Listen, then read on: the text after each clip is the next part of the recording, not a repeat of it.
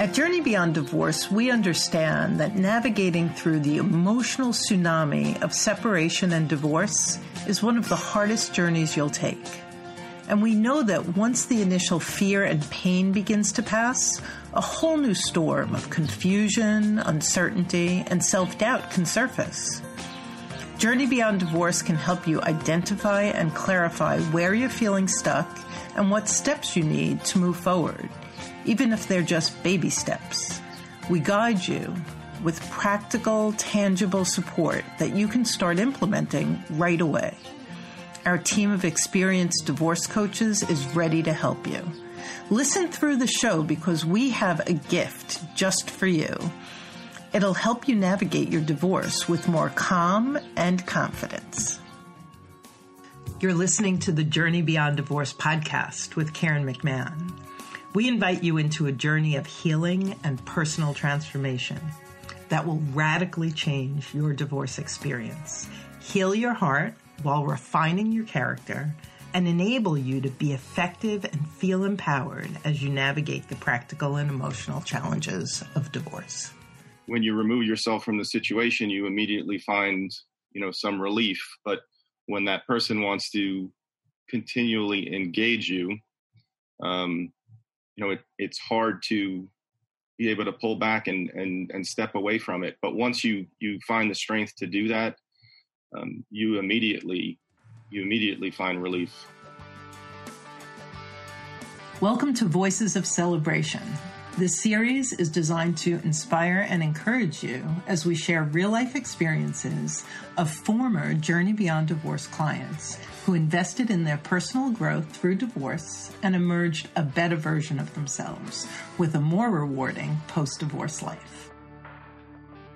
Welcome to another episode of Voices of Celebration. I'm really excited to have a former client with me today, Steve, who's going to tell his story about navigating a high conflict divorce and some of the challenges he faced and some of the growth he experienced. Welcome, Steve. Thank you for having me. I'm so glad that you're here with me today. Steve, we've been doing this series to really help encourage people who are entering uh, the divorce process and just see a long, dark tunnel and are in those early stages of fear and frustration. And I'm wondering, can you tell us a little bit about what just the dynamics that led to your divorce? Sure. Um, there were a million little things, uh, as long as major highlight reels. Um, when you're in love with somebody, uh, you often hear about, I married my best friend. And uh, when you realize that you don't want to be in the same room, house, or let alone zip code, you realize it's time to go. Um, yeah. So, you know, the major highlight reels for me were dealing with somebody with you know anger management issues that were also fueled with alcohol. Um, over time a lack of effort and uh, also some verbal and emotional abuse that uh, just escalated over the years. And as i said when you realize you don't want to be in the same zip code as this person uh, the writing is on the wall. Yeah that's a pretty good sign. How long are you um, how long are you divorced now uh, about almost three years. Okay. So when you first reached out for support, there were a couple of things that you were struggling with. Do you remember what some of those were? Really, just falling into the same rut of of trying to argue and essentially win arguments and and navigate this person who was unnavigable Right. Yeah, I recall that communication was a very big issue. And when we talk about high conflict relationships and how they kind of bait you and pull you in, um, and I recall us talking about not not so much um, verbal communication, but texting. Uh, what do you recall in terms of what you were caught in and and how you were able to kind of shift out of that? Really, um, just being able to pull back and not constantly engage. There, you have to come to terms with the fact that um, arguments don't need to be won. You don't need to engage. you don't need to get into that back and forth routine of of trying to make your your persuasive argument because sometimes when you're trying to argue with somebody who uh, doesn't think logically or it's it's it's hard to pull back. And and that's probably one of the biggest things I learned was that you can step back not engage and and find some peace through not doing that. Right. And that one that one shift in the way you behaved with uh, with your wife what did that do for you on a day in and day out basis? Well it, it really brings you you know peace of mind that uh, this is not something that you need to you know focus all your time on and you need to you know compartmentalize what you're trying to deal with. Right. And so you said two things. One one was the communication and then i also heard you say that there was a certain amount of um, verbal and emotional abuse in the relationship. How did that how did that impact you while in it, and how did that change um, over the course of time? If well, it did change, any any type of abuse is is not something you want to deal with, and and you know when you when you remove yourself from the situation, you immediately find you know some relief. But when that person wants to continually engage you, um, you know it, it's hard to be able to pull back and, and, and step away from it. But once you, you find the strength to do that, um, you immediately you immediately find relief. And you know, so many people that we're working with are struggling with um, with high conflict personalities, people with personality disorders, and uh, one of the big issues that comes up is is boundaries. Can you talk a little bit about how that was for you to start setting boundaries and, and how that's even played out over the last few years for you? Well, it, it was easier for me because I did not stay in the marital residence. Mm-hmm. So a physical boundary one was was just it was eye opening and welcoming to not have that contact. Um, a lot of lawyers will tell you don't leave because if you stay, you'll both be so miserable that uh, you'll want to resolve things as quick as possible. But um, for my own sanity, I couldn't physically stay there. It would have done things to my health. Um, so the physical separation was something that was immediate, um, and I was I had the ability to remove myself. So that was something that was paramount for me. Right. And what was some of the other um, big challenges that you faced? I know you have some children too. Well, initially it was custodial time, and and how do you how do you come to terms with that? And um, we didn't. And you know, in the end, the court had to appoint an attorney for the children, and even that didn't bring resolution. We ended up having a parental coordinator that was assigned to us, which was finally a breath of fresh air from my perspective because I had somebody who could really see what I was dealing with. Um, so it, it, wasn't an easy process. Yeah, and we've just been doing a number of podcasts with uh, the attorneys for the children and the um, the custody evaluators, and how did that parent coordinator end up um, supporting and helping you and your kids have time together? Well, it was it was about communication at that point. Um, we weren't allowed to communicate with one another unless it was via email and the parental coordinator was copied. Um, and the the animosity and tension at that at that stage was so high. Um, we needed a referee to communicate, and and it was a lot of times I'd get an email to myself, don't respond to that, I'll deal with it. Um, it was trying to teach my ex that you can't speak, talk, act that way. These are unacceptable things. Um, and oftentimes I would get an email that would just say simply don't respond.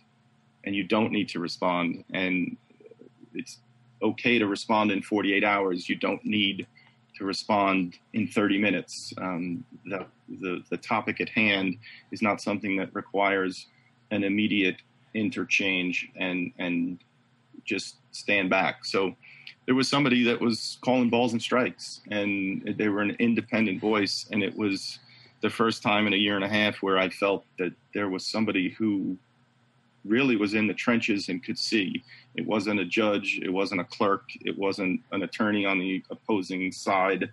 Um, this was somebody who who really was a welcome breath of fresh air. And a parent coordinator is really a very neutral person, kind of for the children, but you put it well as a referee between the parents. Ours did not really get too involved in in the, the children aspect. It it was more in our exchanges and our communication. And you're three years post divorce now. So how has um, how has communication with your ex? Uh, how is it now compared to then?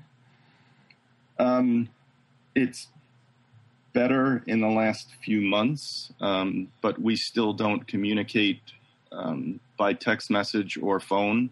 Uh, we use a third party application, and um, that's been welcome because you know the text messaging is I can text you whenever I want, however I want, and send as many messages as I want. Mm-hmm. Um, having the third party application that uh, the court could look at if need be, everything's recorded. There's nothing that can be um, misconstrued. We we have a, a, virtual referee, so to speak. Not to say that there aren't some issues with that, but it's um, it definitely puts things in perspective. Shared parenting applications. How is that um, that virtual referee? Uh, how is that working for you? And what would you say to if you spoke directly to our listeners? What would you say to them about that?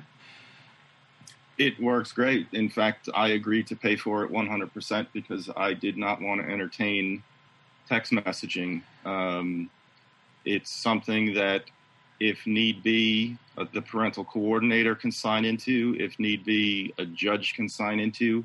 It's nice to know that every word is permanently recorded and could essentially be used as evidence if something was to transpire. Um, I receive expense requests through it. I mark mm. them as approved and paid, and it legitimizes you know your communication with somebody who historically has been very difficult to communicate with so i am all for it it's it's in our settlement agreement that that's the um, means that we will communicate there's an option if the parties choose other means they can um, but we don't and i've gone so far as to block the text messages from my ex because you know, she would feel the need to just text whenever she wanted under the guise that, well, it's about the kids and I can do that. And right. that's, that doesn't work for me. And what's interesting is that that's actually one of the baits that they'll tell you is someone will keep coming back and I want to talk about the well-being of the children and and so so that application is a really rock solid boundary for you. And I was going to ask you the question like how did you get her to participate because I know that's a big obstacle for a lot of people who want to use those those platforms or, or, those apps and you're saying it was actually written into your divorce settlement. It it is. It is written that the primary means will be through the application. Uh, if the parents choose to they can use other means but this is the primary means. So i insisted upon it. It was just another negotiating point that was on a list of 100 that had to get resolved. Uh, right. And I agreed, as I said earlier, to pay for it, so it, that wouldn't even be an issue. Um, it was that important to me. I didn't. I didn't want to have to navigate text messaging because I spent a lot of years doing that already.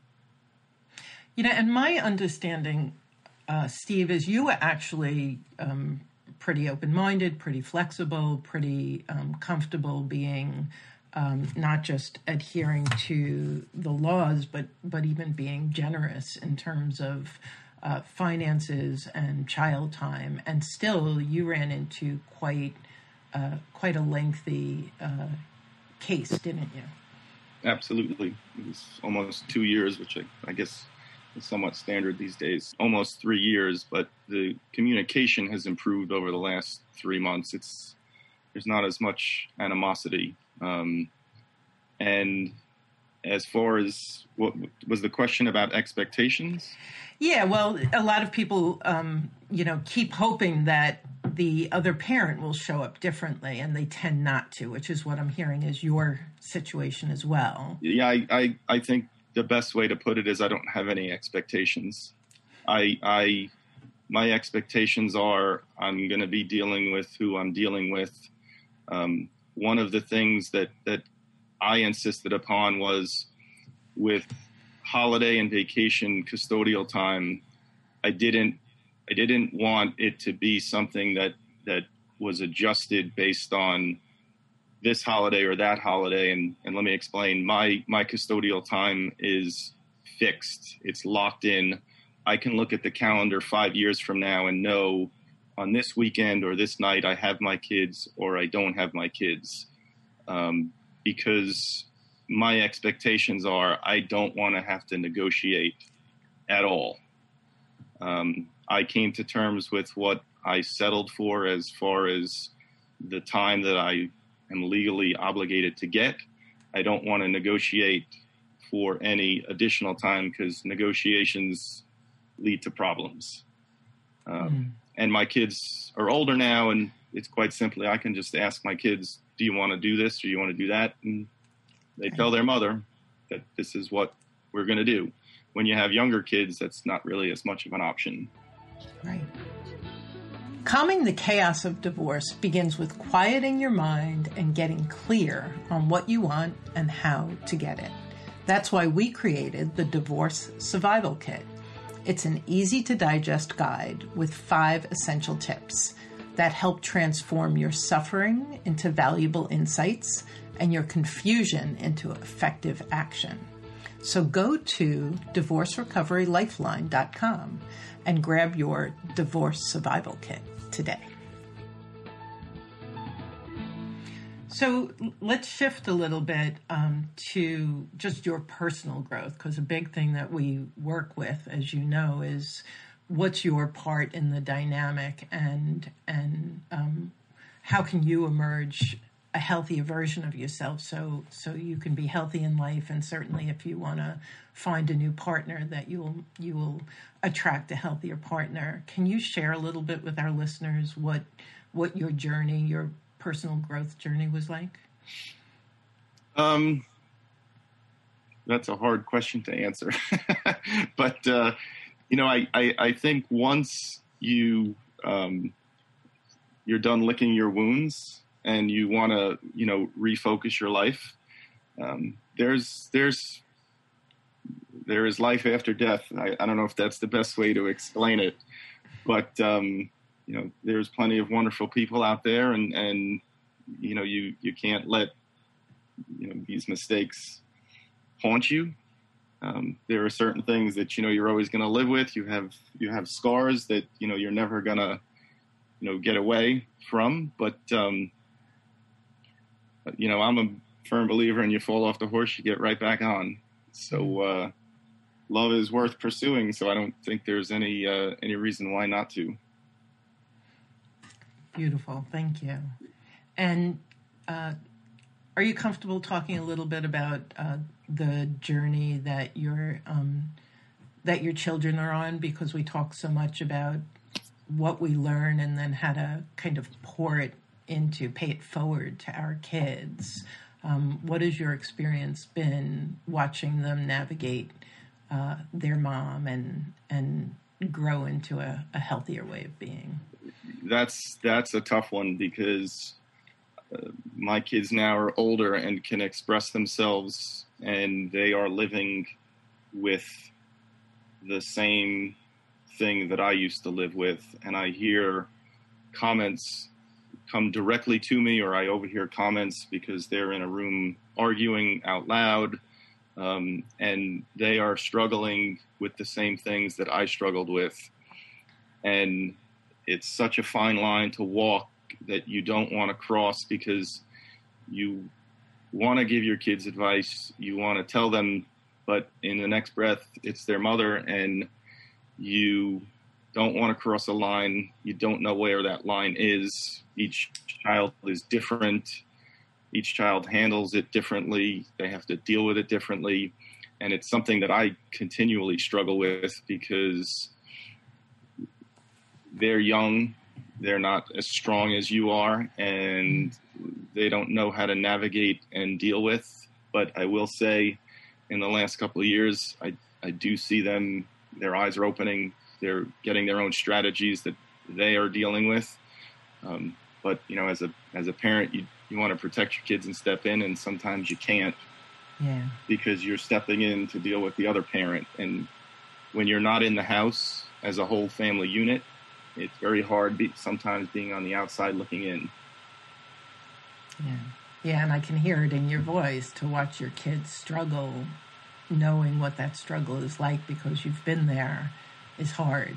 Yeah. Um, and then, you know, you'll you'll hear them when they're in your presence slam the phone down, say something in frustration, and you know exactly what they're feeling. Yeah. And it's hard to sometimes talk to them as if they were your friend and say, "Listen, I've been through that, and here's what you need to do." Because uh, once again, you don't want to cross the boundary because it is their mother, but you know, at some point you you do have to step in and say enough's enough. Right. And and the the the most powerful thing uh, in supporting our kids in that way is really never making it about the other parent, but rather making it about what they're experiencing um, so someone might experience a high conflict personality, and my son did this, would scream and yell and cuss back and like match the energy.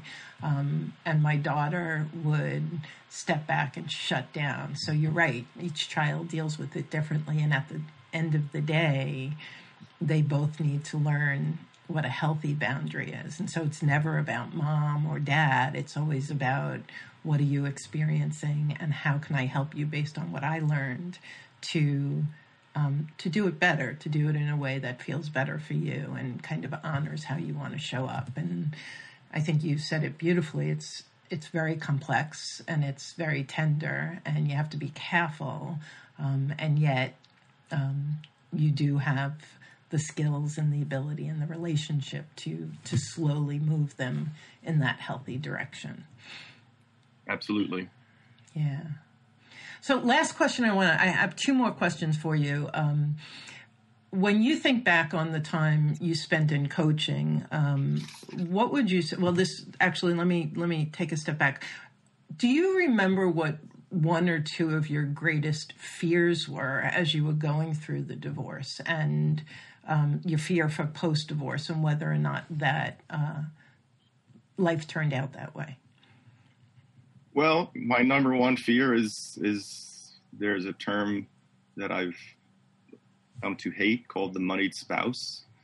Um, when you are the moneyed spouse, the majority of this financially falls on you, and that's not a great place to be when you have lawyers, clerks, judges all looking at you, and and um, it's just it's not a good place, and and there was a lot of fear of, you know, what's a business worth, what's a house worth, how much mm. is your percentage, what what are you going to end up paying, what is what is the settlement, and uh, you know, bottom line is divorces are not cheap, and depending on your financial position, you have um, a lot to lose, and uh, that's that's a scary thing.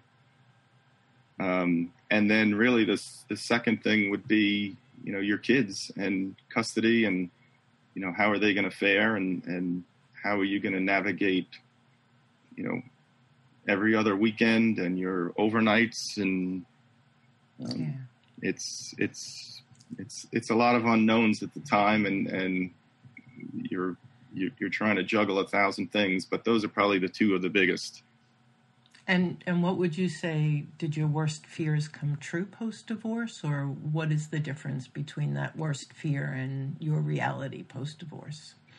Um, you know, the financial aspect is, is is, is it is what it is. It's it's math, um, but you know, obviously, you know, the money has to be there. But you you you agree to something, and hopefully, you can live up to it.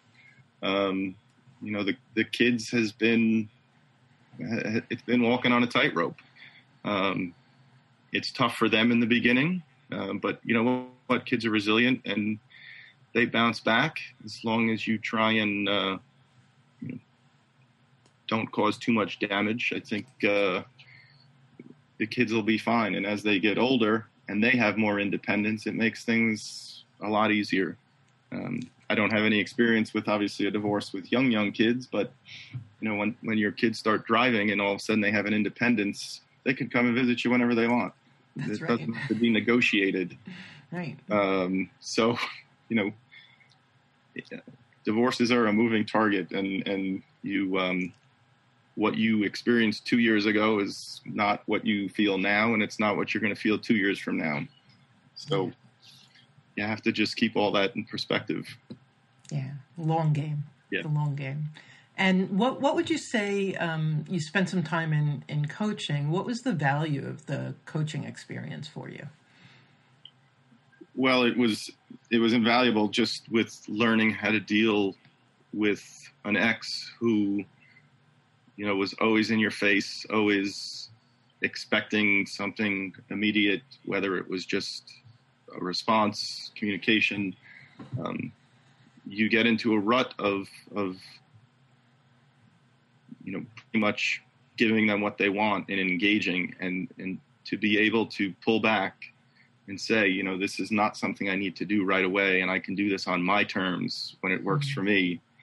Um, between coaching and the parental coordinator those were those were the two things that went hand in hand that taught me that you can wait a day you can wait two days. Somebody doesn't need an answer for something that's going to occur three weeks from now immediately um, you you just put that all in perspective and when you're living with someone it's kind of hard to get them out of your face but when you're not you can stand back and say i'll get back to you So, you know, it's interesting. We have a 12 step program, and step one is creating space. And you have now mentioned numerous times how creating that space, just slowing it down, just because she's demanding something immediate, doesn't mean that you have to fall in line, but rather can you can make that determination, and that allows for um, for some some calm, and it also allows for some freedom from feeling like you're uh, you're being controlled by somebody else. absolutely Yeah. So, as we wrap up, and thank you so much for everything you've shared so far. Um, we're we're going to have thousands of people who who listen over the course of time to these these shows, these conversations with clients like yourself, Steve. What what what advice would you give the person listening who's in the early stages, who's dealing with that high conflict personality? Uh, what do you want to tell them that might uh, be encouraging? Uh, quite a few things. Um, one, court is a terrible place. Avoid it at all costs. Um, it it it's a waste of time. You don't end up doing anything that your attorneys can't do on their own. Um, you have to one that, that's number one. Number two, um, figure out what you can live with and settle as quickly as possible. Mm. Um, when you start the process, you everything is a battle that turns into a war, at least in high conflict. Um, figure out what you can live with. If if you want, you know, 14 nights a month, but you can live with 10, check that box and move on. Um, everything doesn't have to be a war. It's going to save you time, money, and a lot of heartache. Um, hire competent people and listen to them. Lawyers do this every day. They'll give you sound advice if you have a good one. Take it. Um, the information that they tell you on day one is probably going to be what happens on day 600. They do this every day. Don't think that you know your emotions are going to mean more than the advice they're giving you. Um, don't lose focus and, and stay the course. It's there's light at the end of the tunnel. It's a dark period of your life, but you uh, you will persevere. And just a final question for you. How would you describe your life now post divorce, your experience of life now post divorce, being a couple of years after? And um, what would you say? It's it's wonderful. It was worth it was worth the two years of of heartache, being in the trenches, the financial constraints that it it, it put. Um, but you have to realize that when you say I can't live in the same zip code as this person, you also say I can't spend another day with this person. Um, you you realize you've got your life back, and there's mm-hmm. no better feeling than that. Yeah, beautifully put. Thank you so much for sharing your story, Steve. Uh, I know it's going to really help and encourage a lot of people. So thanks so much for your time. You're welcome. And we'll see you again on our next episode of Voices of Celebration. Thanks for joining us on the Journey Beyond Divorce podcast. I hope you found guidance and encouragement to help you along your journey. If you like my podcast, please take a minute to subscribe and leave a review on iTunes. You can also visit us at jbddivorcesupport.com, where our team of coaches support both men and women through our one on one coaching, group programs, online courses, and free resources. Stay tuned for our next episode, and I'll talk to you soon.